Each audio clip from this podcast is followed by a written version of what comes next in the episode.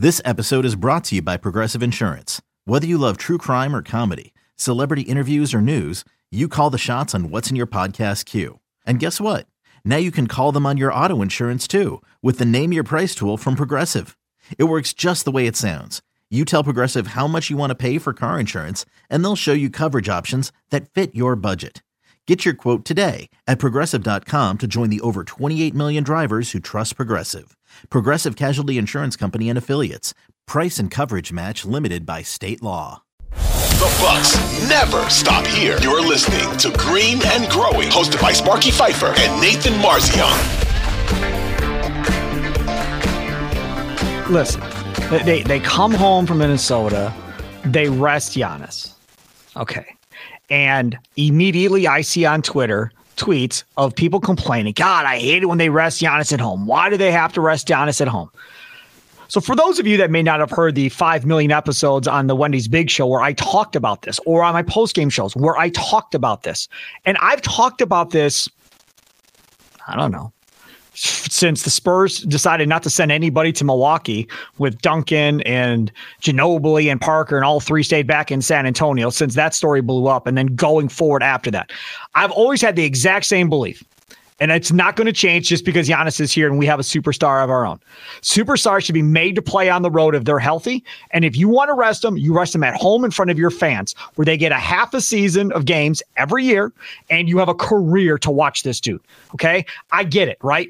You finally have enough money to afford to take you and little Johnny to a Fiserv Forum and spend $500 on, on a ticket and drinks or whatever the hell the case is going to be. Okay. I get it. And by the way, a side note, their family deal that they threw out there uh what was it last week two weeks ago whatever it was you can see the upper deck for 20 bucks i mean you say whatever you want. I mean, as long as you're fine parking five miles away and walking because their parking rates are ridiculous at 30 bucks a head or whatever the hell it is. Uh, as long as you can walk, I mean, that's reasonable. 20 bucks, going to pay that for a brewer game or uh, more than that. So you can get into that stadium now because they're not selling it out. You can get into that stadium if you work hard enough. You can figure out deals of how to get in there uh, a lot cheaper than what the face ticket prices say most of the time. Anyways, that was a side note.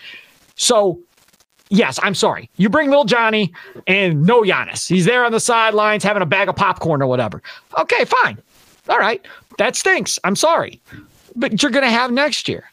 You had last year, the year before that, the year before that, and in the next couple of years. Like, he's not going anywhere. Now, I understand if this is the last year and he's retiring at the end of the year and it's a farewell tour, well, that's on you. I mean, you've had 10 years, 12 years to figure this out you didn't go, you didn't go. But again, when you're only going to that arena once a year or whatever the case may be, and then maybe the previous year he's hurt and can't play, and the year before that something happens, and now here first time in three years he's actually going to play in my arena, and he sits and he's healthy and he doesn't play so, so, to me, Nathan, I have zero problem with this. This is exactly how it should be done for superstars in this league. You play on the road, and if you want to sit to rest your aging knees or back or whatever the case may be, you do it at home in front of your fan base. I I totally support the way they're doing it. And if you're a Bucks fan buying tickets to a home game against the Thunder on a back to back, you have to know the risk that comes with that of hey, yes. they're you know Giannis might not play in this game. It's a back to back against the Thunder.